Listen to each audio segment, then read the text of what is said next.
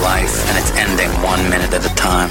I was blind, but now I see. Working jobs we hate, so we can buy shit we don't need. Ideas are worthless. If you had one shot, everything I'd ever read, heard, seen was now organized and available. We're not your fucking khakis. Life moves pretty fast. The Biohacking Secret Show. In today's show, I sit down with three-time Canadian national bodybuilding champion Wade Lightheart. And what's even crazier is Wade became a three-time champion on a raw vegan diet, which is almost unheard of in the bodybuilding community.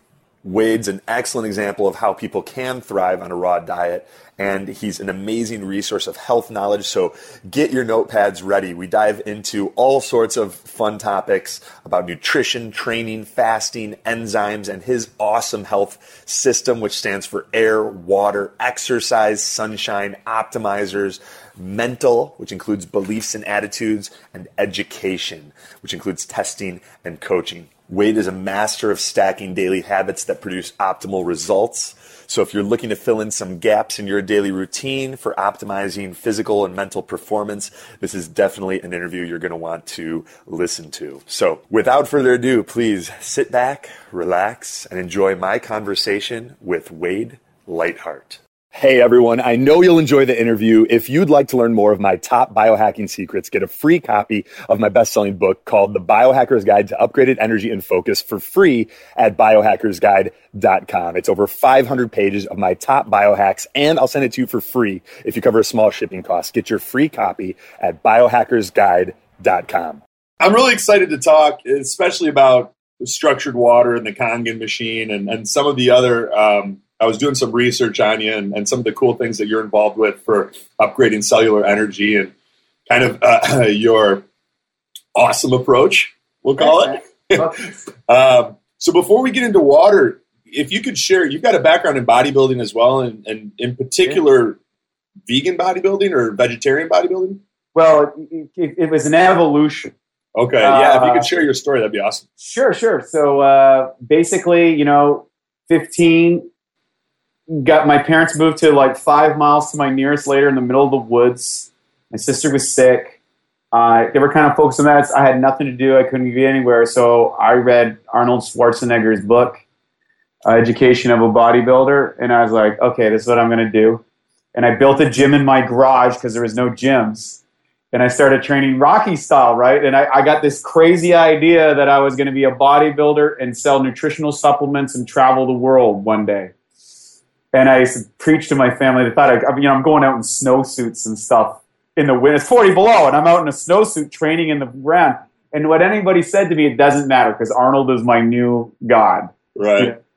Yeah. And so went through that whole scene, and I had like just the worst genetics for the sport. I had nothing going for me, but I did, after 10 years, win my provincial championships, went to the national championships a year later. Realized that I was never going to be Ronnie Coleman. So I left the sport and I like competitive stuff and went out onto the West Coast. I had a nutritional supplement deal, opened up a store, created a training thing, kind of rocked and rolled for a few years. I had some big success, got crazy, partied my ass off, went into a whole thing, and then kind of came full circle. Found a kind of meditative path and said, you know what, I'm going to go win the national championships as a vegetarian bodybuilder. I read a book called The Holy Science in 2001, just kind of explaining how the body works. And I'm like, I'll try it. I tried it for a week. I was like, okay. I tried it for 2 weeks. I'm like, okay. I was like, I'll go another 2 weeks. I went 2 weeks. I said, I'm done a month. Let's see if I can do another month. I had this vision I'm going to dry up and blow away. And after 2 months, I just said, all right, I'm done. And that was it. And sure enough, 2 years later, I captured the Canadian national title, went to the Mr. Universe, went to India, was going to give up on the world and just go to an ashram. I spent some time in an ashram before and after the event in India. And then these guys like, you're supposed to be in the world in this lifetime. So I said, all right. So I went back and rebuilt my career, and then Matt and I got involved in selling bodybuilding products after that. Because like, dude, this is a crazy story. I can sell this. And I'm like, you're making money online? That's crazy. But the one thing I would say is after the 2003 contest that I did, I gained 42 pounds of fat and water after the Mr. Universe contest. I was on I was in contest condition for about 9 months straight, which was pretty extreme.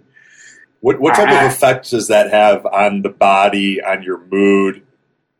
Well, if you were to discuss, if you talk to Matt, who was witness to it, and most of my close friends around me, they said it was the greatest will drill they ever saw. I just kind of went to a place, and like Muhammad Ali says in his book, when he was getting beat up, he just went to the clown room. You know, people would ask him what's going on. I'm like, you know, another day in paradise, man.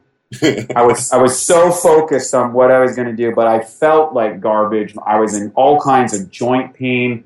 Didn't sleep that much, but I was hurting all the time. Like, because you're so hungry for so long that you become that starving animal. That, you know, that let's go hunt something at night or something while I'm sleeping. But anyways, I met a doctor. He started teaching me about acid-alkaline balance, enzymes and probiotics, all these different things. And I had met him before I started. Like, I was about 3 or 4 months into that prep. I met him, and I was like, first off, this guy was like, he was just lit up. He was like in his 80s, and he's like so smart, and he's so sharp, and he's so vibrant. And he's like, and I was like, okay, this guy's doing something right, but everything he's telling me to do is totally against the bodybuilding rule. So I'm stuck in that paradigm problem. You're used to slugging down shakes and bars and right and tons of animal protein. And the misnomer that people think that fit is healthy. I was really fit. I was really lean. You know, I was really strong. Great cardio, but I was an internal disaster. Yeah. When you were in contest prep, if someone saw you on the street, they would think that you looked great, right? Absolutely. And that was when you weren't sleeping. You felt you were achy. Mood not so good. Oh, yeah. No, I mean, I was a zombie. Sex drive? Nothing, right? I mean, all quality of life is in the toilet. Yeah. There's nothing good going on other than when I get to feed for that 10 seconds it takes me to annihilate my food. Yeah. And I get a burst for about 30 minutes, and then that's it. Yeah, yeah. And, you know, it's your dream, right? You know, when your dream can kill you. I think sometimes we need to go there just to see what we're capable of, and then to realize that we don't want to go there again. Well, that was it. You know, I mean, as I say to people, you know, I was a pretty well-known trainer here in Vancouver, and you know, had a successful business. And I remember getting done that, and I'm going, well, here I have all these people following me, and I've just taken it to the absolute extreme. You can't go any further on the extreme zone.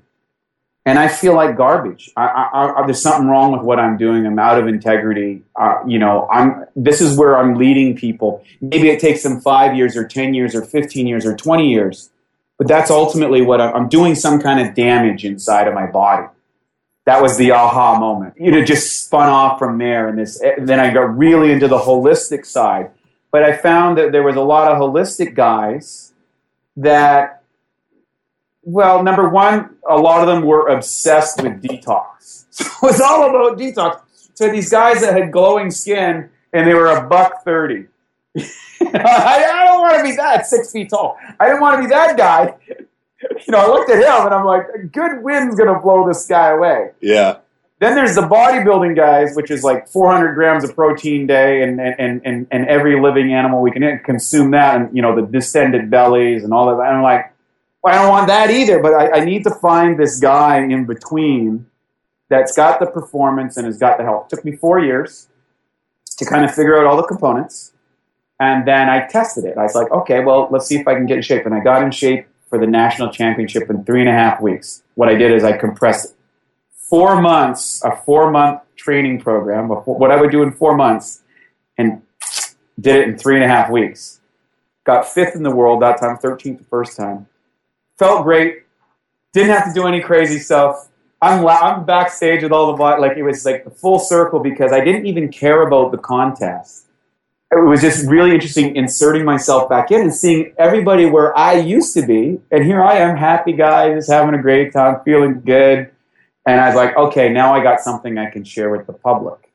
Was the biggest switch between those two world championships the dietary component? I would say that there's 3 big things: enzymes and probiotics, those two things, because that got my digestive health and got me able to assimilate my food, and also got me to eliminate garbage out of my system.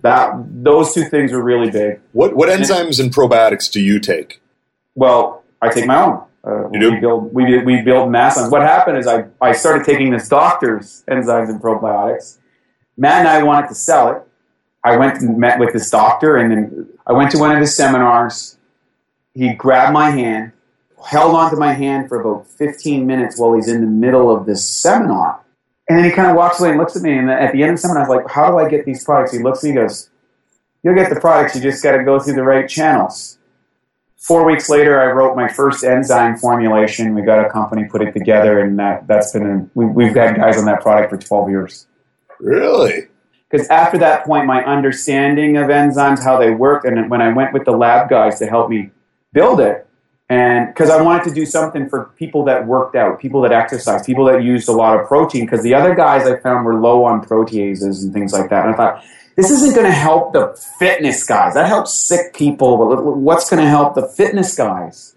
So I went down that road, and I wrote the sequence out, and I said, I don't know if we can build it. So we called these enzyme guys that build it, the guys in the white coats, and they're like, well, no one's really done that before. And I said, yeah, I know, but I want this for myself.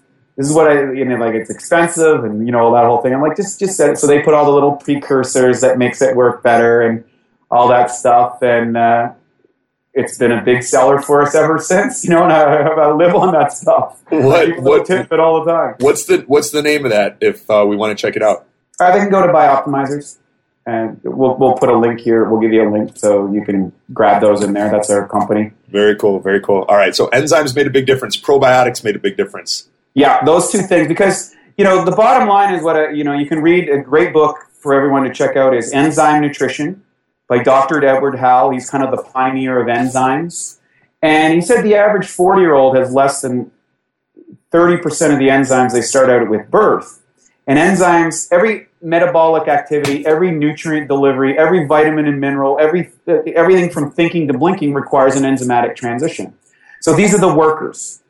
And a probiotic is kind of like a specialized version of enzymes that it's like a whole tribe of specific ones that work in your body. So it's pretty neat when you get into this stuff. And so he talks about this, and he looked at, the one thing they know about longevity is the people that eat the less tend to live the longest. That's the one thing they seem to get across. So why is that? Well, if you're eating cooked food, it doesn't have the enzymes present in it, and you have to manufacture your own enzymes. And where do you manufacture them? Smooth muscle and striated muscle. So every person kind of gets to a point where increasing their protein intake doesn't work anymore for building muscle. The downside of the increased protein is because they're at their protein turnover ratio, which is really an enzymatic issue. And that changes as we get older. People know they don't recover as quickly. People know they don't have as much energy. They notice their skin starts to sag. They know all these are different issues, or they start having bloating from foods that didn't bother them in the past. Well, and it's because they can't digest that food. And then they're correlated. So the enzymes handle the first part of digestion, so it's like cutting the grass. And then the backside of the process, the inside the intestines and everything, is where the probiotics kind of mulch the grass and makes it so it can transport into the system. Now, if you miss one of those two components, now you don't have a complete protein you take from striated muscle or smooth muscle from that. The other thing is your body will use striated muscle or smooth muscle to manufacture enzymes, which are metabolically costly. So a bodybuilder eats a lot of protein, way more than the regular public. North Americans eat more than the rest of the world, and bodybuilders eat even way more than, or strength athletes of all sorts. So we're constantly worried about protein. Well, guess what? We're putting more demand on our system than anybody else. So we're accelerating the aging process on one level. We're getting the benefits of exercise and fitness and a great system, but cellularly, metabolically speaking, we're actually aging that process. We're slowing the machine down, because if I'm a tiger, when a tiger goes out into the jungle and kills some zebras, let's say, he attacks a zebra or a lion, he's eating that zebra in a raw state. When a killer whale eats a seal, it's eating it in a raw state. When a cow eats grass, it eats the plants in its natural state. Everything except us. Right. We're the only people that eat enzyme deficient foods. And What Hal does in that book is he actually took populations of animals and start feeding them cooked food versus non-cooked food, and guess what? The cooked food animals didn't live as long as the non-cooked food. So that kind of spawned the raw food movement. But the raw food movement, the problem with the raw food movement is, and I tried a raw food diet for 2 years, by the way. I didn't eat one thing cooked for 2 years to experiment with it. The problem with it, number one, is to get the protein content into your body if you're lifting. It's tough. Two, I believe the plant strength, the actual nutrient quantity, the protein component of food for plants isn't what it used to be. So, for example, you had wheat at the turn of the century that was about 90% protein. Now it's less than 7%. That's how people could live on bread 200 or 300 years ago. You know, so monoculture and hybrids and fertilization exhaust minerals out of the soil. That forces the protein inside the plants to convert to enzymes in order to grow the food. So same as people. So now we've got these convoluted problems where we have people that are on hormones from milk and this and that. They're getting all these hormones and things. So we've got these huge, giant people. Now, way bigger. People are bigger and stronger than they ever were before because of the drugs inside the food chain. Yet or in their organs, they're weaker because they're growing at the expense of their system. So they're getting ill and they're getting sick and they're breaking bones and they're getting concussions and they're getting all these different things that didn't exist, 20 years ago. So it's a convoluted component. So that was a kind of a long rant. But it makes a lot of sense. I'm interested to hear your thoughts on how do you find that sweet spot? Essentially, and we'll talk about Kangen water in just a minute too, because we focus a lot on the food component. But water and sunlight and all of these other things play a big part in human energy. As we eat less, we have a tendency to experience more energy. Now, do you attribute that to less stress on the enzymatic systems? Do you attribute that to less free radicals being produced in the metabolic breakdown of the food? What are your thoughts? Both. Okay. It's both from my perspective. So I'm going to cite a guy by the name of Dr. Hiromi Shinya. He's the leading colon expert in the world. He developed the Shinya technique from removing polyps. The guy has the dubious distinction of scoping 370,000 colons. I like how you did that movement when you were describing his technique for removing polyps with your hand and pulling it towards you. You've done it before. Oh, maybe. He's a kung fu ambidextrous doctor. Very interesting. He wrote a book called The Enzyme Factor and The Microbe Factor. New York Times bestseller. Sold millions of copies. He's really well respected. Just retired recently, 80 years old. And what he found inside people's colons, the number two things he found was milk-based proteins and red meat proteins. He said this is the two things that he found, like cheese and stuff like this and steak. And he's got some great videos. You can check them out online. Yeah. And he shows them going into the colons, right? What was his name again? How do you spell his last name? Shinya, Shinya. Dr. Hiromi Shinya. Okay. So one of the things that he said in his book is eat less, eat an alkaline-based diet, and drink what he said was 4 liters of Kangen water, 3 to 4 liters of Kangen water every day. So what's that? And so he talks about this ionized water that creates an electrical-based antioxidant.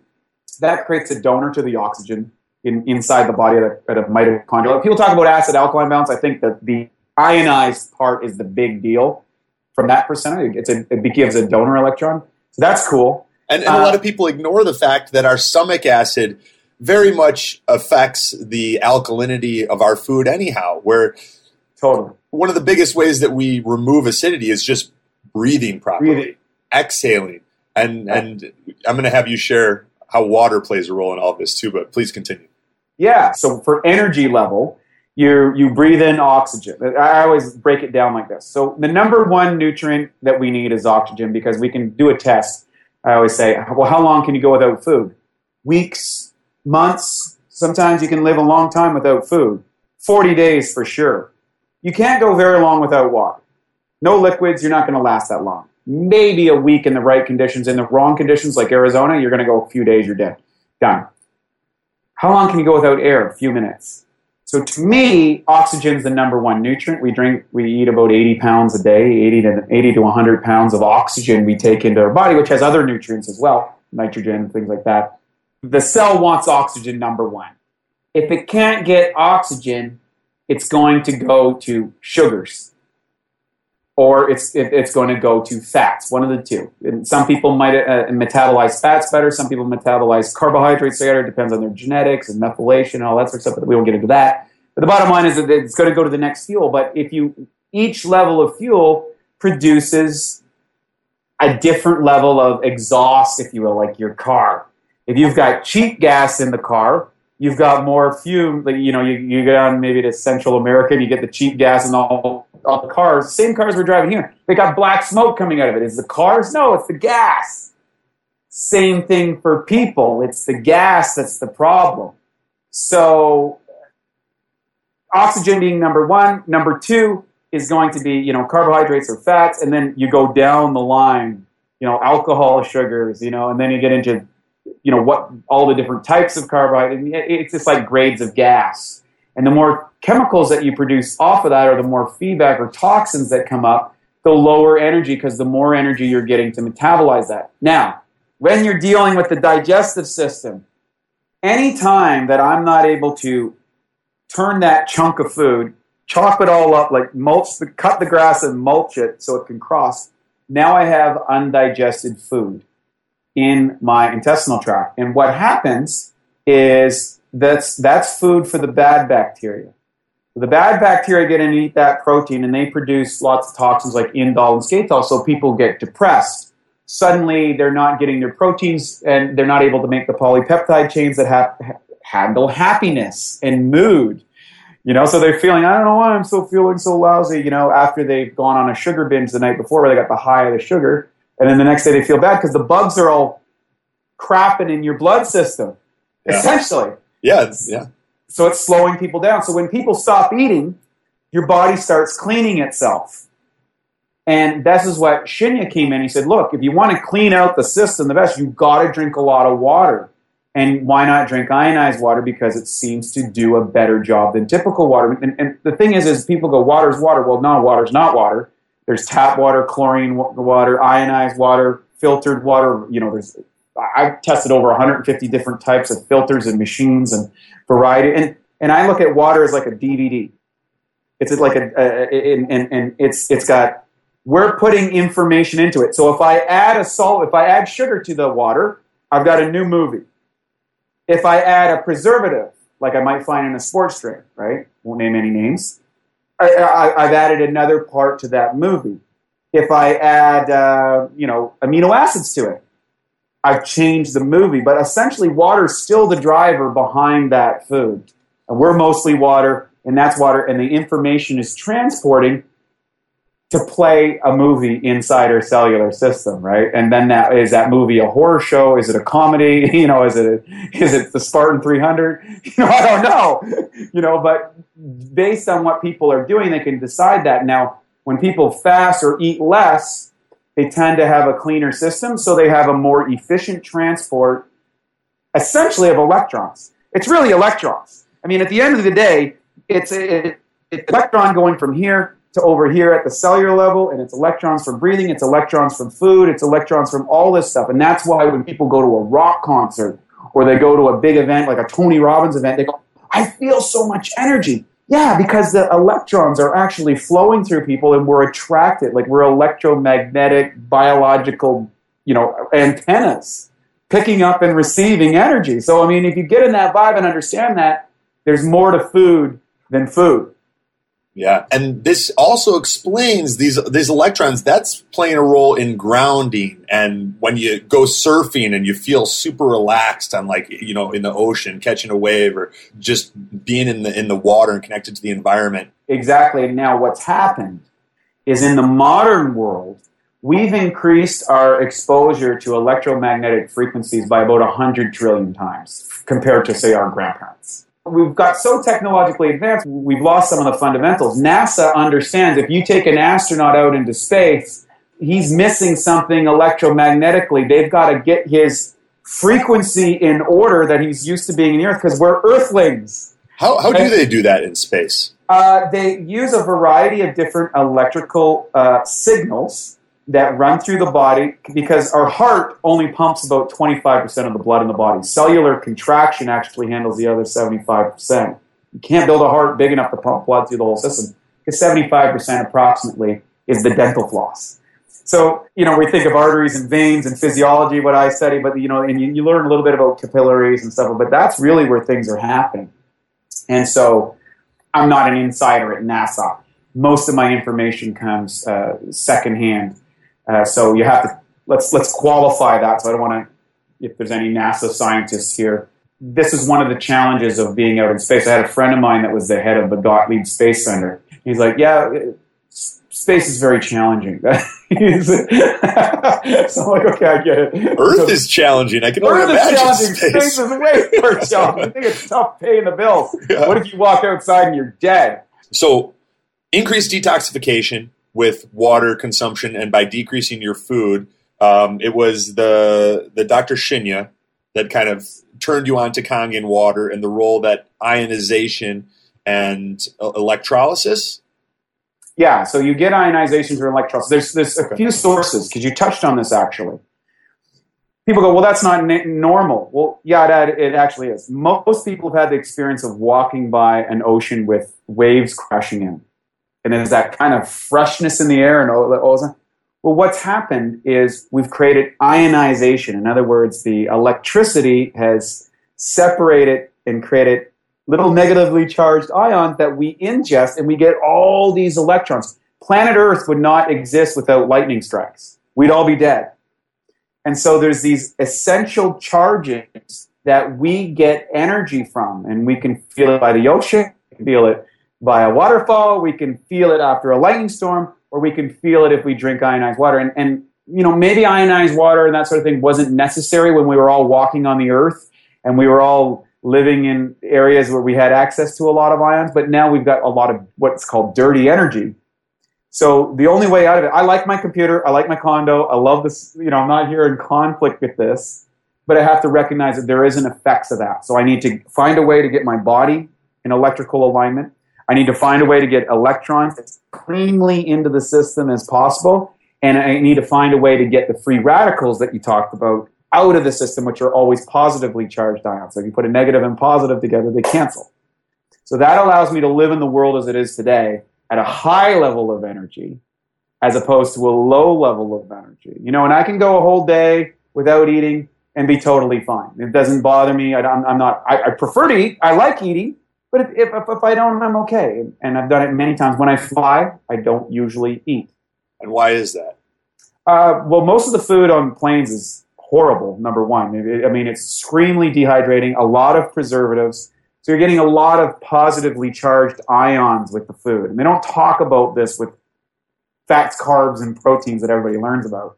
So that's it. Plus it's super dehydrating being on planes. So you've got a twofold thing. And then you've got the shift in electromagnetic energy from you've gone from this place to that part of the world. So your body hasn't calibrated to that. So number two, and I stop further disconnected from the Earth. Exactly, and then you're getting cosmic rays coming in. So it's a combination. It's a great space time annihilator. If you were a caveman, it's like, wow, I can fly across the. You know, they don't even know how big the world is. And now you can fly across it, right? So it's an awesome thing, but we have to recognize there's costs to that, and how do I mitigate those costs with technology today? And utilize it. So it's there. The biggest challenge is a lot of people don't know about it. A lot of people are suspicious about it because they're operating from a paradigm of 40 to 50 years ago. And or 100 years ago, you know, there's like the only eat within 100 miles. And the reality is the average person in the world today doesn't have the time or energy or ability to integrate those things.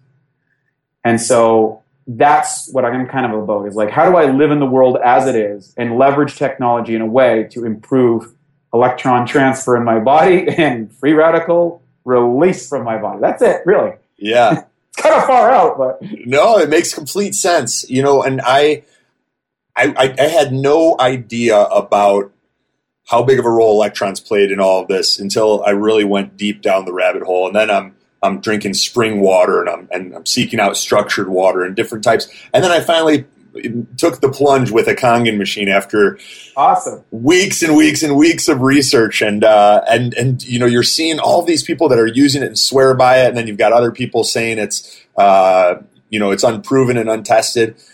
I hadn't talked to anyone that had one and didn't like it. Everyone that had it was swearing by it. So I finally pulled the trigger, and within a week or two, felt a difference. In addition to the Kangen water, what are some of the things that you do on a daily basis to optimize your energy and focus?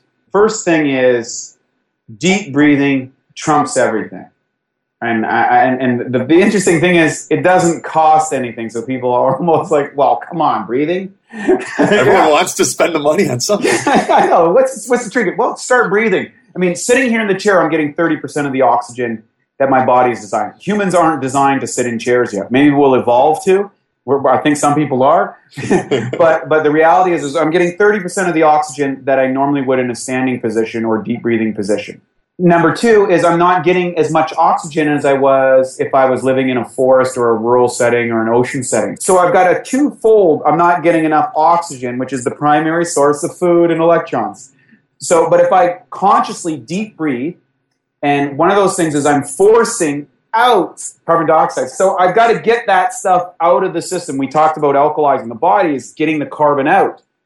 So first thing in the morning, I walk out onto my patio here, and I start doing deep breathing for 3 or 4 minutes, and then I have a series of little exercises that I run through that I learned in a meditation course, which is energizing, tensing, and contracting the muscles. Not like, hey, I gotta flex my arm, hustle. Yeah, it's tensing and getting in touch with the energy that's behind the flexion of the muscle.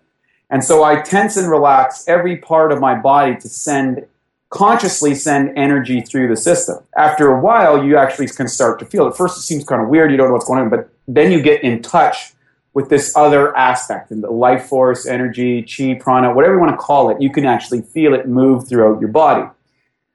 That, to me, is number one. How do you do your breathing? Well, I do a couple things. One of the things that I do is a double exhale, like a so in through the nose twice, exhale, and I always start with the exhale. So if the first one's short, and the second one's a long, like, and then the intake would be,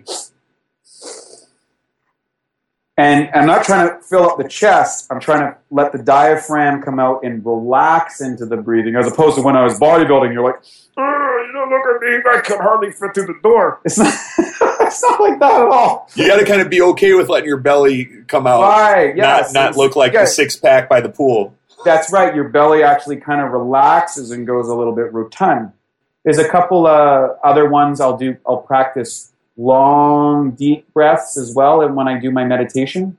So it'll start out just watching the breath, and then I might do 20-second inhale, 20-second hold, 20-second exhale. Oh, wow. So yeah. One breath takes a full minute? One breath takes a full minute. And it takes a bit to build up to that.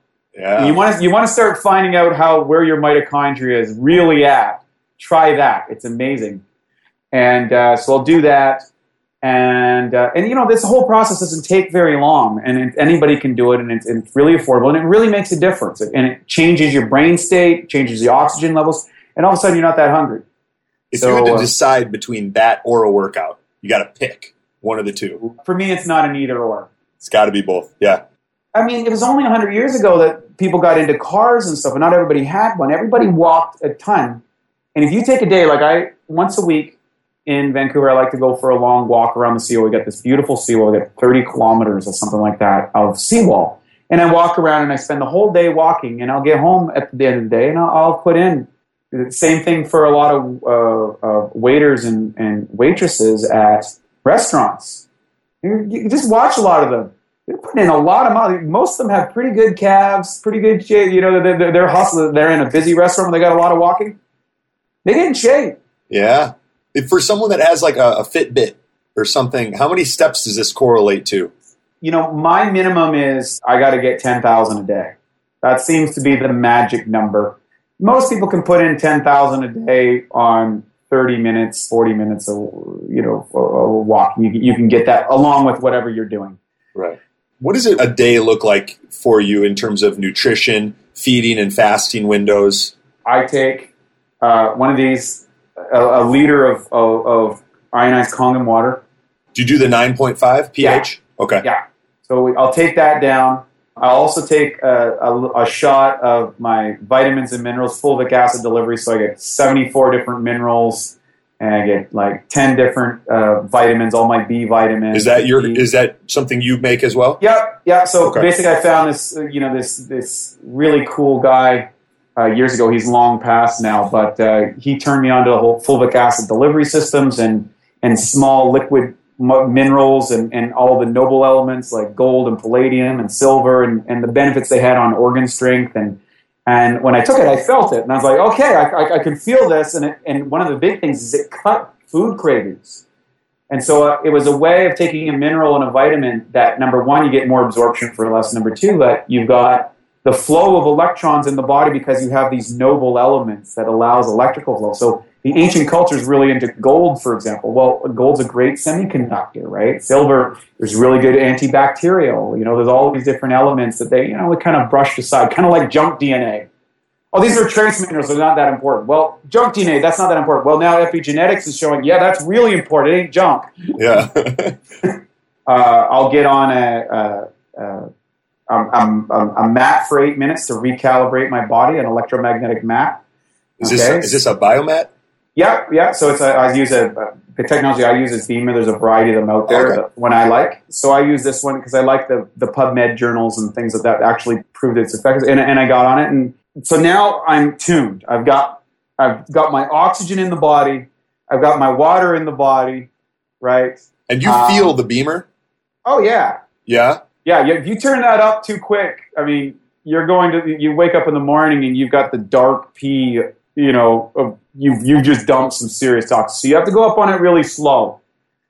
So I'm interested in talking more about that because I've played around with a lot of the different PEMF machines. And there's this pernicious belief out there that more power is better with best electromagnetic fields. And that you got to get like the PEMF 120s where your muscles are convulsing and stuff. And the Beamer is relatively low intensity. Correct? Exactly. And what I like is it reduces interference. So if you look at the electro frequencies, one of the big issues that we have in the world today with all these electronic devices is we're getting all this static feedback that isn't in alignment. Like, so if I play a stereo and you play a stereo in a room, we get feedback and noise canceling. You get all those weird sounds and that fuzz. And that's what we're doing on an electromagnetic level. And so these guys figured out how to create a signal that there's actually several signals in the technology in very, very low frequency, like the Earth. And you create concordance inside the body, harmony inside the body, as opposed to dissonance.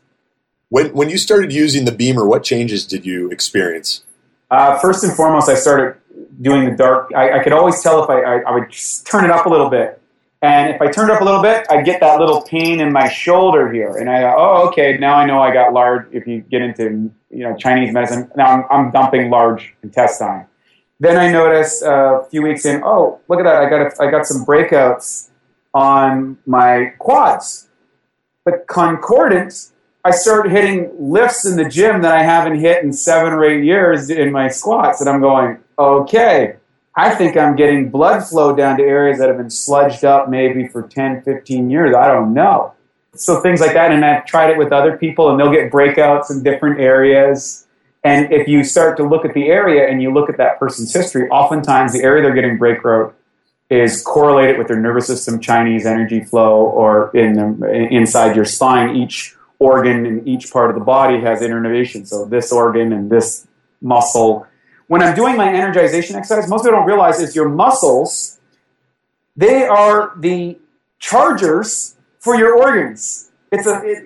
By moving my muscles, it charges my organs. That's why people, when they exercise, they feel more energy. It's like a generator, electric induction. Exactly. And so movement creates energy. We got it backwards. We think that we've got this finite amount of energy and you don't want to use it all up.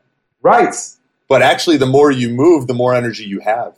Right, and I started to notice too, like when I'd go for a seawall bike or on my inline skates, I'd go skating on the wall.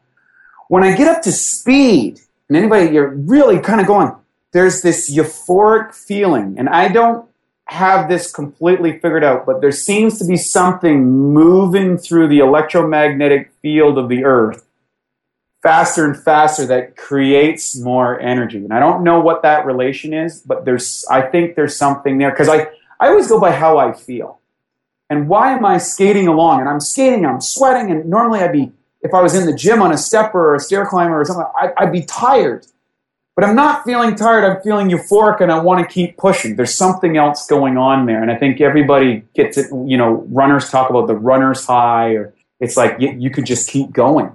There's also, I mean, you were talking about the ions, negative ions. You're by the water, so you're exposed to negative ions there. You're outside, you're not breathing indoor recycled air of the gym. So that's probably a component of it. I think so, and then you're dumping out massive amounts of CO2. Carbon, CO2, because you're breathing hard. Yeah. And you're sweating, so your pores open up. So that's kind of my routine in the morning, and then I'll spend the next couple of hours doing my production. So I don't open my email box. I don't take any calls or messages. The next 2 hours, I'm output, because, you know, Adam Smith said that the law of wealth is that you have to produce more than you consume. So what people don't realize is information is a form of food. And if I'm on Facebook, if I'm on social media, if I'm on YouTube, if I'm in my email box, I'm in consumption mode. I'm actually consuming. I'm consuming information, but I'm still consuming. So balancing my consumption with my production is something I've had to learn to do. This is an adaptation for the digital world. So I do that. So I put my number one business priority, or my production priority, that first 2 hours a day, because I'm a morning guy and I'm fresh and I'm ready to go, and I do that. At that point, after 2 hours or 2.5 hours, sometimes it goes 2.5, sometimes it's only 90 minutes, depending. I need a reframe at that point. But, you know, like I've just cranked out my best stuff. I'm out of there, and I head to the gym. Now, the gym will be one of two things. The gym will either be jumping on a rebounder, mini trampoline. I think if there's any exercise I would have to do, that would be the yeah, exactly. That would be the best exercise, because you can get a weight workout, you can get you can increase mitochondrial density. That's your factories inside there. You remove toxins, you pump your lymph. It's easy. It's in your house if you can do it, and you can travel with it. You can do bands on it. I do bands if you want to do strength exercise. Probably the best exercise ever. So I guess if you were to go back to your thing, I would do my breathing on the rebounder. Ah, there you go. I like it. That's what I would do. And I really encourage that for people, because 10 minutes, you can get a lot done in 10 minutes. Is that what do you set the clock for 10 minutes and you just jump? Yeah, actually I learned a routine from David Hall, and it's extreme. It's intense. And this is what he does. And he has probably the healthiest muscle of anybody I've seen. He's done it for 30 plus years. Great guy. Walks the walk. That's all he does. He's super fit. Just a great person. And he does that. And lots of times I'll just health bounce. You know, especially if I'm stressed out or something's getting to me, I just get on that thing and jump.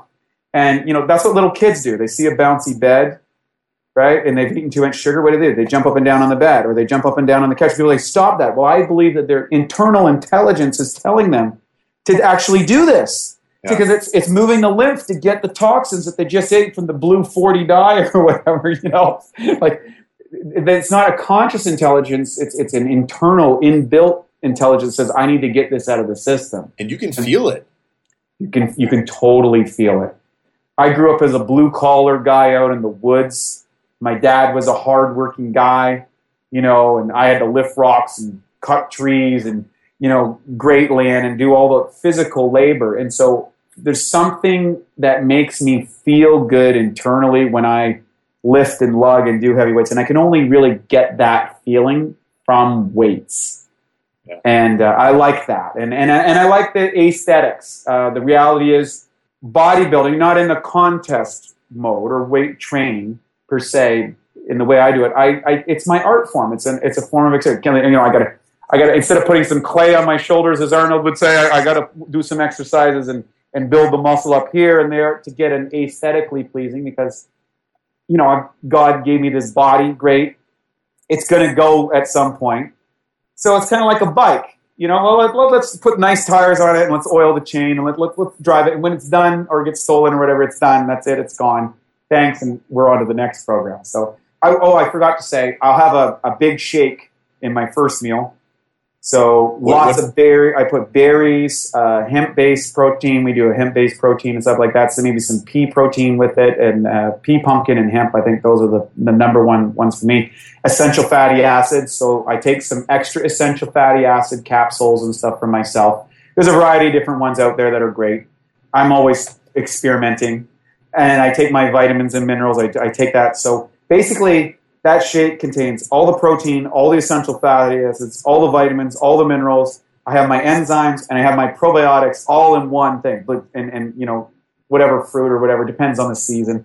And I just drink that down while I'm doing my first 2 hours in the morning, and off to the gym, work out at the gym, come back, probably have another big shake, maybe some form of carbs, potatoes or rice or baked potatoes or apples or something. Usually something a little more starchy after the workout. I find if I don't have something starchy, I don't have that full feeling in my muscles. Right. Yeah. And later in the day, I'll have a ginormous salad. And what I mean by a ginormous salad, if anybody wants to know how big the salad is, go to your local Whole Foods, get one of the big green bowls that they have or one of those boxes and make a big salad with it. And if the salad comes in at somewhere between $20 and $35, you're in the Wade zone. You know, how big's your salad? It's between most often 20 and $30. My record's 35, but you know, $20 to $30 salad at Whole Foods, you're in the Wade size salad. What do you put on there for dressing? Just essential oils and vinegar. Yeah. Okay. Yeah. And sea salt. How many grams of fiber do you think you take down in a day? Probably way more than the regular population because I'm having at least 3 shakes with hemp protein. Now that's high amount of insoluble fiber. When there's soluble fiber and insoluble fiber, and a lot of people don't know the difference. The soluble or insoluble fiber, which is the most important, because that's the stuff that's kind of gritty. So one of the things that people don't like about hemp protein for something, it's gritty. But that's the insoluble fiber that goes in and scrapes away the all that nasty biofilm that might make up that's not so good for you and gets it out of the system. That's that sludge out of the system. So it's like this cleanses. And then, of course, I got all my vegetables and salad. Yeah, I would imagine just from what you're telling me you eat, that you're probably like 50 plus. Yeah, I would say if I was to ballpark it, I'd be 50 plus every day. Yeah, and most people, where do you think most Americans are? Definitely under 15. Yep. Probably under 10 in a lot of cases. I think so too. And especially you see with you go in the inside aisles of any grocery store, and it's like the unfortunate part of that is today's food chemistry, the chemical brilliance. Let's not look at the ethics or anything else. The chemical brilliance of the foodstuffs that are being made that people are eating releases opiates inside the brain. And what a person is literally addicted, like they're on heroin or crack cocaine or something like that, to those foods. And people have got to just see it as it is, and that's what really makes dieting for people difficult, is overcoming those. They have the great intentions, they got everything going, but they started taking that stuff when they were 1, 2, 3, 4 years old, and they are biochemically addicted. And as soon as they come off it, they're going into withdrawal symptoms, and they have to understand that you're going to go through a period of withdrawal that you're going to feel maybe worse for a while before you feel better. It's like, and if a person understands that, it's okay. But if they don't understand that, they often beat themselves up and say, I can't do this, or I don't know how to do this, or that sort of thing. And that's very disempowering. And just recognize, hey, I'm actually hooked on this stuff. It's a drug. I'm addicted like a drug. It's an illness. Disease is an illness. Like obesity is a disease, in my opinion. It's a disease, and it can be traced to those biochemical components. You know, if I can feel great, you know, eating a ding dong, all of a sudden I don't get the same good feeling going to the gym. I've got a drug feeling here that feels way better. Let's just have another ding dong and watch someone play sports on TV. My brain is on the field playing. Doesn't get to tell the difference. It's playing the game as you see how passionate people in sports get with association with their teams. So the brain's getting the feeling, but the body's not getting the exercise, so the body breaks down.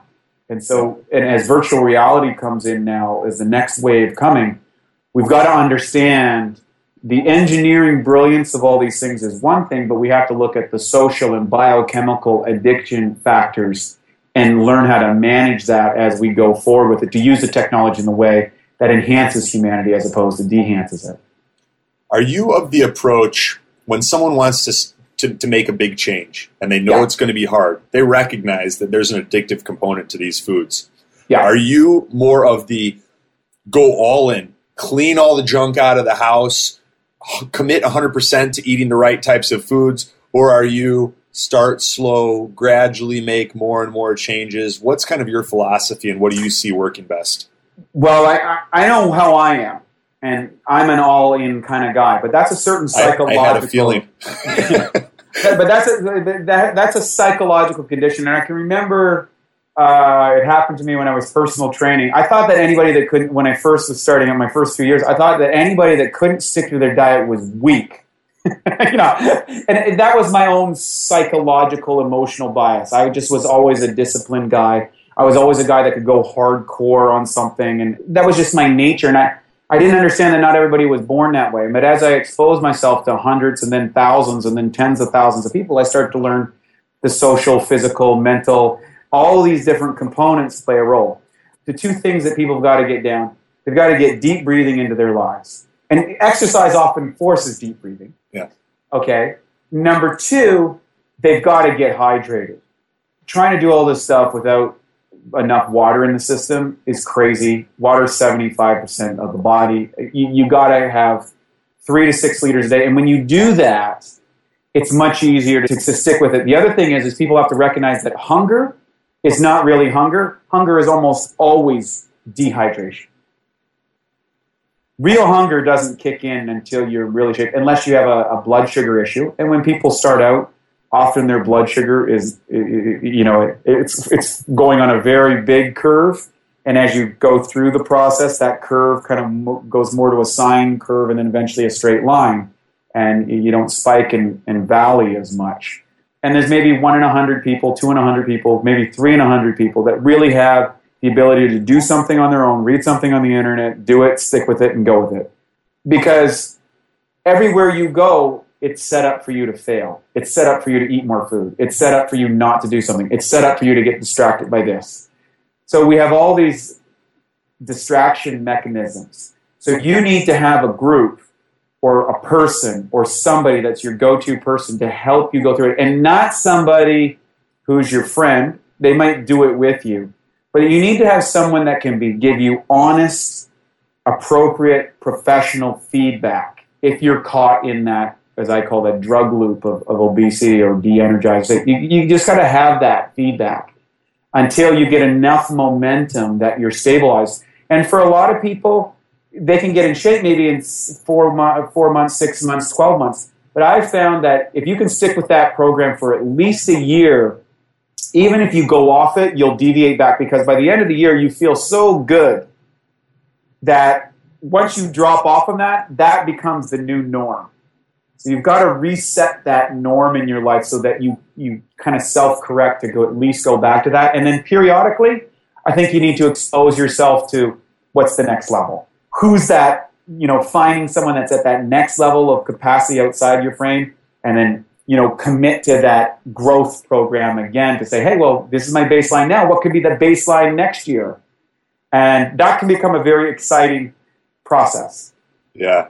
Absolutely. Where can people find out more about your products, some of the enzymes and the proteins that you mentioned? And kind of a segue off of that is, if someone was going to start with 3 supplements, they've got enough money to get 3 things, what would you have them invest in?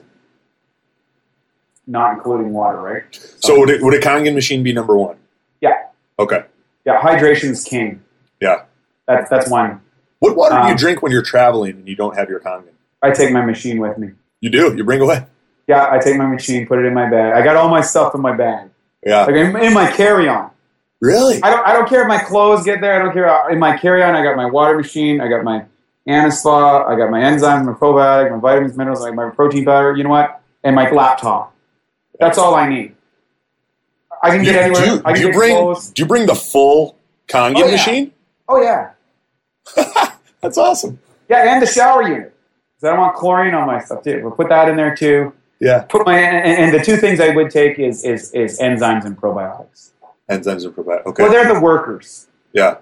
And, individually, there's always can be individual deficiencies and stuff, but I haven't seen anybody over the long term that doesn't benefit from more enzymes and more probiotics inside their system. And there's a wide variety of quality. I will say that. And there's a lot of people that they've become disillusioned with probiotics as they've tried a bunch and they haven't noticed anything. That's right. There's 500 strains approximately. That's the estimation. So some people, like Dave Asprey, said there's less. Some people say there's more.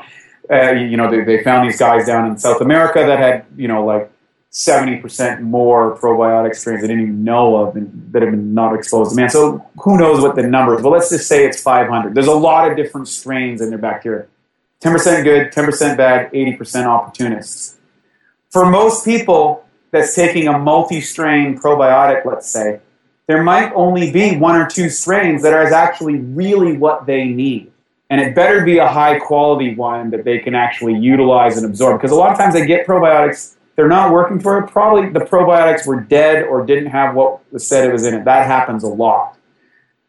So understanding that microbiome is the technical word for it, is a diverse and constantly changing situation. And anybody that's had food poisoning would know that. You get food poisoning, that microbiome is completely different than when you don't have food poisoning, and it happened in one meal in a bad restaurant. So enzymes and probiotics are my king. I use a patented strain of probiotics. So basically, we put it through a process that you've heard of, super bacteria in hospitals, these bacteria that have been drug resistant stuff.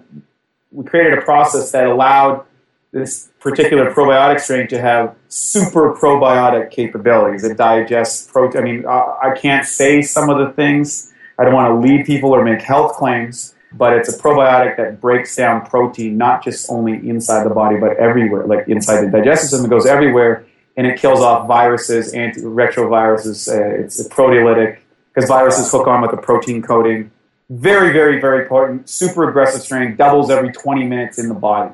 Then you use that as like a systemic enzyme or a digestive enzyme? Well, that's the probiotic. Okay. Okay.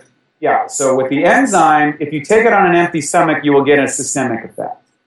And I know this, I've proven this anecdotally, simply by... I had a client of mine, she had a huge necrosis scar on her shoulder, which had that raised scar tissue. It was about a half inch.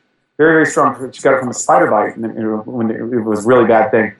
And I give her some of my enzymes, and within 5 minutes, that scar would go crimson and start itching. And I said, well, this is really interesting.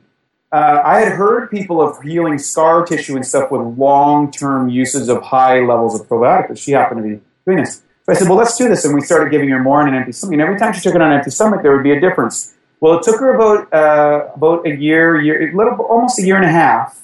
And that half-inch scar, which she had for probably 8 or 9 years, became completely smooth, and the coloration went from that pink scar tissue right down to almost the same color that you could barely see the scar compared to before over the course of 18 months. So that was a pretty phenomenal thing that I witnessed. And I had heard, and there's arguments. There are certain enzymes, pepsidase or peptidase and nattokinase, some of those things that are only systemic enzymes. But I believe that any enzyme taken on an empty stomach or not being used in digestion will go recycled into the system because you don't find a lot of it in the stool. So the body really wants to hold on to its enzyme because it's such a precious reserve. So I think enzymes and probiotics are the two #1 things. #3 would be water. And if you weren't onto the water thing, or you had another form of water, whatever your choice is, definitely a good fulvic acid, vitamin and mineral.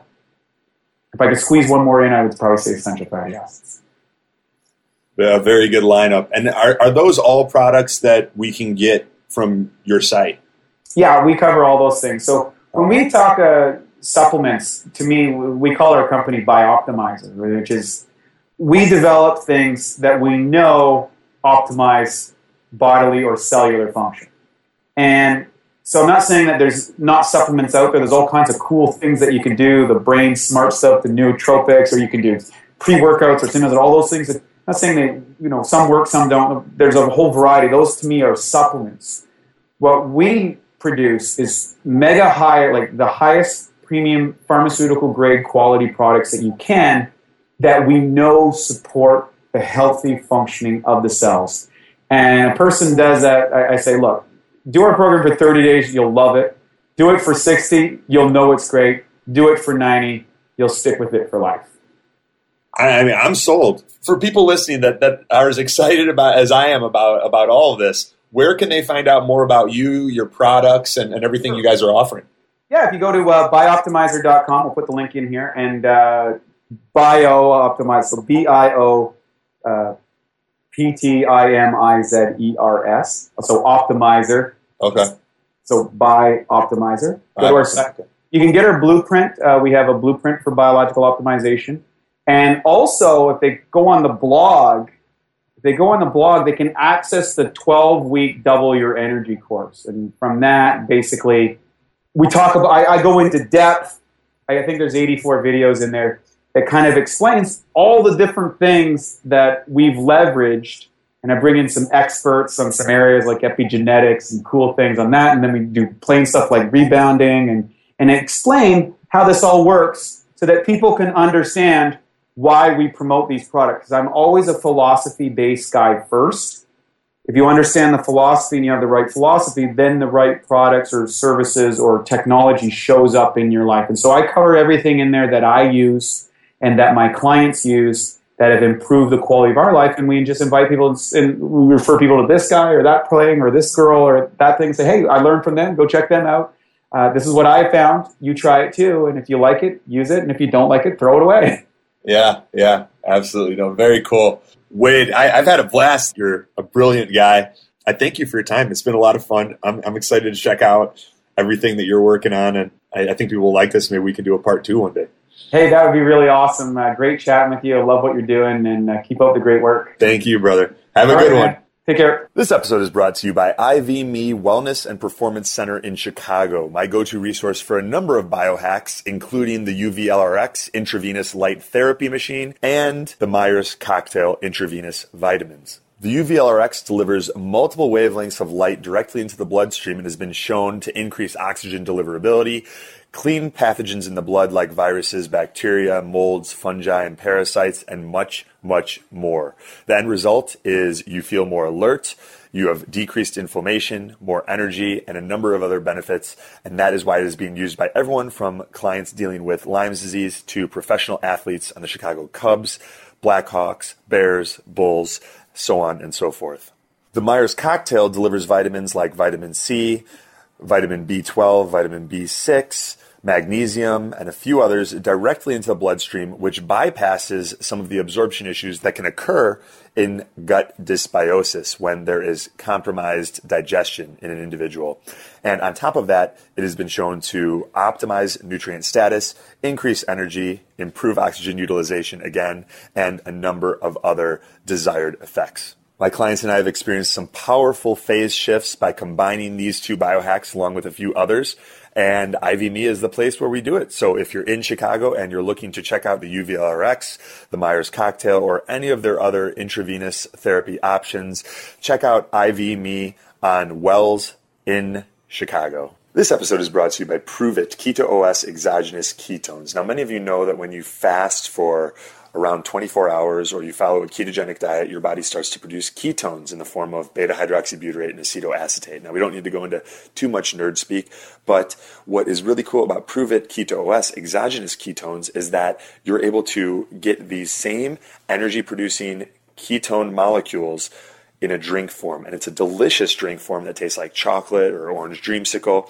And these energy-producing molecules improve mental clarity, they improve oxygen utilization during exercise, and have a whole host of other benefits. You can get them charged with a little bit of caffeine for an extra lift if you tolerate caffeine, or you can get them without caffeine if you are sensitive to stimulants. I've also found them incredibly helpful in bridging the gap as the body transitions into a state of ketosis and making that whole shift a little bit more tolerable. So I have found them to be very, very helpful. A lot of my clients love them. Just be a little careful if you are sensitive to dairy starting out. But besides that, they're amazing, and they're coming out with a dairy-free option very, very soon. So to learn more about them, go to biohacks.com. Pruvit, Pruvit now.com, and they have a free $14 or $15 sampler pack that you can get and see if they're a good fit for you. I use them just about every single day, and that website one more time is biohacks.pruvitnow.com.